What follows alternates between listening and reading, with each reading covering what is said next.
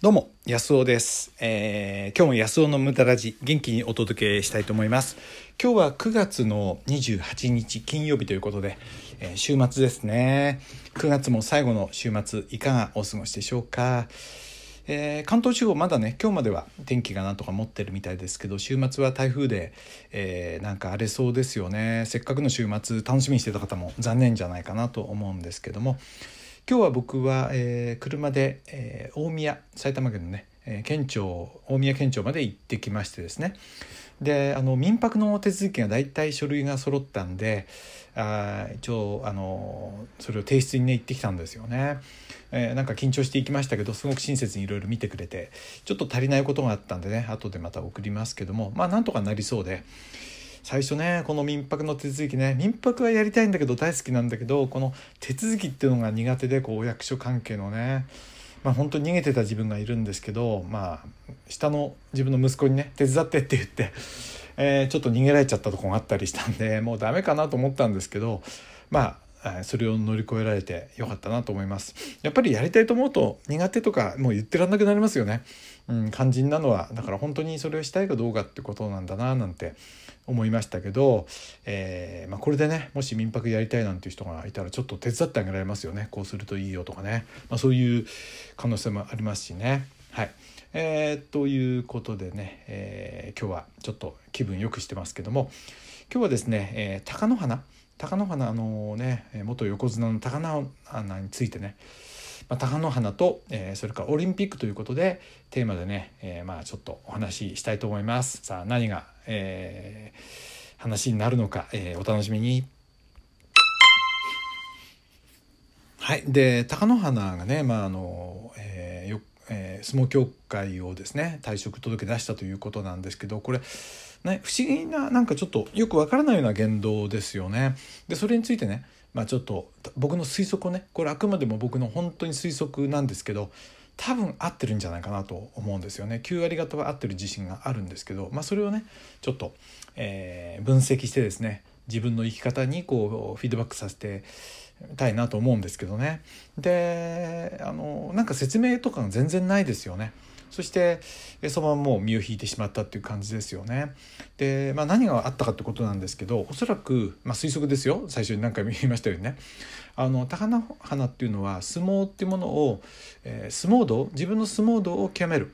要は自分相撲というものを通して自分を高める、まあ、そういう道だっていうふうに相撲を捉えてたんじゃないかなと思うんですよねだから勝つこと勝つことあるいは地位を得ること他人から評価されるっていうのはその結果であってそれが目的ではなかったような気がするんですよね。でまあ特別僕はね相撲に詳しいわけでもないんですけどなんとなく見てるとですねあ時々見たりするんですよ。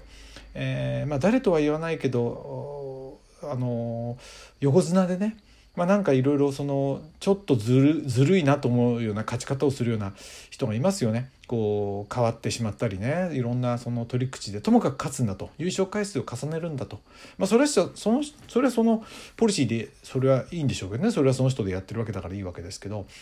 貴乃花っていうのはそのなんていうかな体がそれほど大きかったわけではないのにもう大型力士もがもうガチンコでもうやってましたよね。どんな時にももうその真剣勝負っていうかな。なんていうかうまいことをやったらねもっと勝てたと思うんですよ。怪我をしないようにまあねだましだましやればもっともっと勝てたと思うんですけどそういうことを潔くしとしなくて、えーやっぱり自分を高めるってことですからね。あのー多分最後の、あのー取り組みとかになったのはまあ本当に怪我したままね、えーでも逃げずに、えー優勝したというのが多分日本中の人を感動させたんじゃないかなと思うんですけどもまあそんな、えーそれがねえー彼の考えを僕はこう推測させるわけですよ。これに対してその相撲協会っていうのはあのやっぱり大きなもう権威ある組織ですからねやはり組織自体の維持ってことが、えー主なこう目的になってきますよね。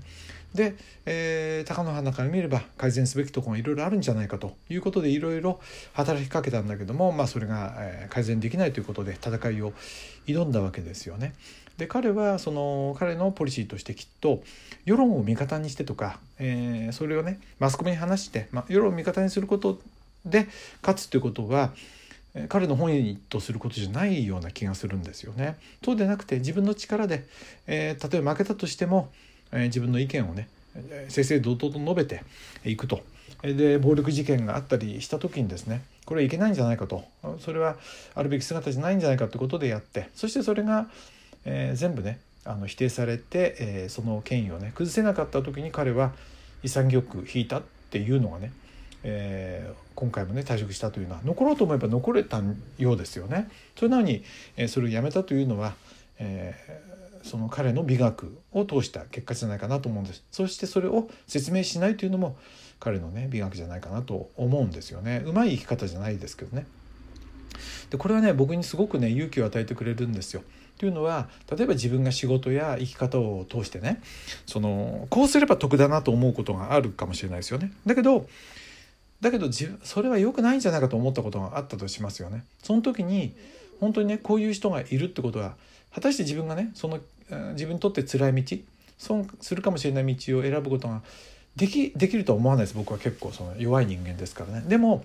そういう人がいたということはねすごくね自分に勇気を与えてくれるもしかしたら自分もそっちのね狭い道を選ぶ、えー、ね、ロバート・フロストの詩じゃないですけど2つの道があった時にねそういう有名な詩がありますよね。ロバート・フロストの今ふと思いましたけどね、えー、自分はその狭い方の道を選んだと。それによって自分の人生が大きく変わったんだというその詩が有名な詩がありますけどね、うん、でもそういうことをねやっぱりそのもしかしたらそっちを自分もね選ぶことができるかもしれない、まあ、そういうね勇気と可能性をね大勢の人に与えたんじゃないかな。もしこれが真実ならね、うん、と思うわけですよ。でそれでスポーツ界を見るとですねもうオリンピックを含めた。なんだかねチャーハンだかラーメンだかその分かんなくなってるような気がするんですよね。勝てばいいんだったらもうパワハラだろうと何だろうとやったらいいと思うんですよね。勝てばいいんだったらね。オリンピックで金メダルさえ取ればいいんだったらそれはもう何だってやったらいいと思うんですよ。バレないように。何ていうの？あのいろんなもんねやればいいわけだけど。でもねそうじゃないっていうポリシーもあってそれはどっちだっていいと思うんですよ。自分が選べばいいわけだから、えー、それがね今分からなくなってるような気がするんですよね。えー、ねだからあのまずねこれオリンピックを誘致しようだとかあるいはアマチュア競技の団体まああの相撲はねアマチュアスポーツじゃないですけども、えー、でもねそのいろんな協会例えばその体操協会にしてもレスリング協会にしても、えー、柔道にしてもねいろんな問題が起こりましたよねアメリカンフットボールにしてもね。勝てばいいんだったら別にガタガタ言うなって話ですよね。でもしそうじゃないんだとしたらやっぱりそうじゃないとうんすべきですよね。オリンピックは何のために今度東京オリンピックがあるのかね。すいませんなんか今日マジに話しちゃってますね。うん、あれもねよくわかんないと思いますよ。スポーツ庁はどういうふうに捉えてるのかね。オリンピックを主催してるそのあれ東京都なのかなどう捉えてるのか勝てばいいのか大勢の人があの金メダル取って、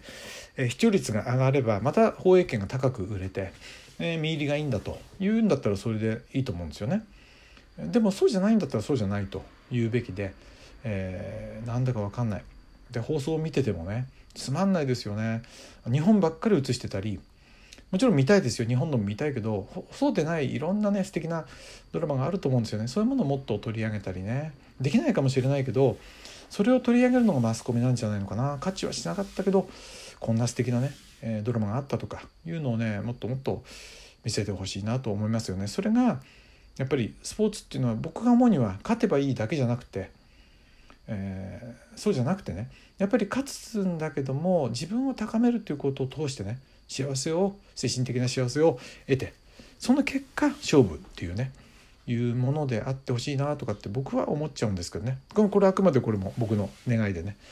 えー、皆さんはそうじゃなくねいや勝てばいいんだと。言うんだったらどんどんそれでやったらいいと思いますけどね。なんかそれがはっきりしないままオリンピックが来るのかな。それがボランティアの問題だとかいろんな皆さんからのそのちょっとねオリンピックってもどういうもんだろうっていう、えー、ものにつながっているんじゃないかなって思うわけですね。はいということで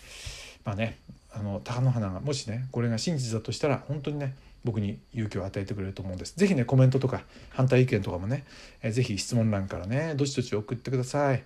うんいや勇気与えるなはいということであの今回もねたくさんのコメント質問そしていいねもねありがとうございます前回のね世界一の音にも たくさんね、えー、一番無駄ラジにふさわしいような内容でしたけども、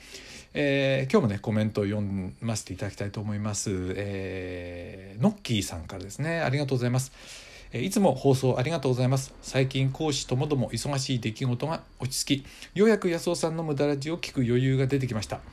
普段自分が考えたり知ろうともしなかった出来事に触れるのが無駄ラジの良さだと思います。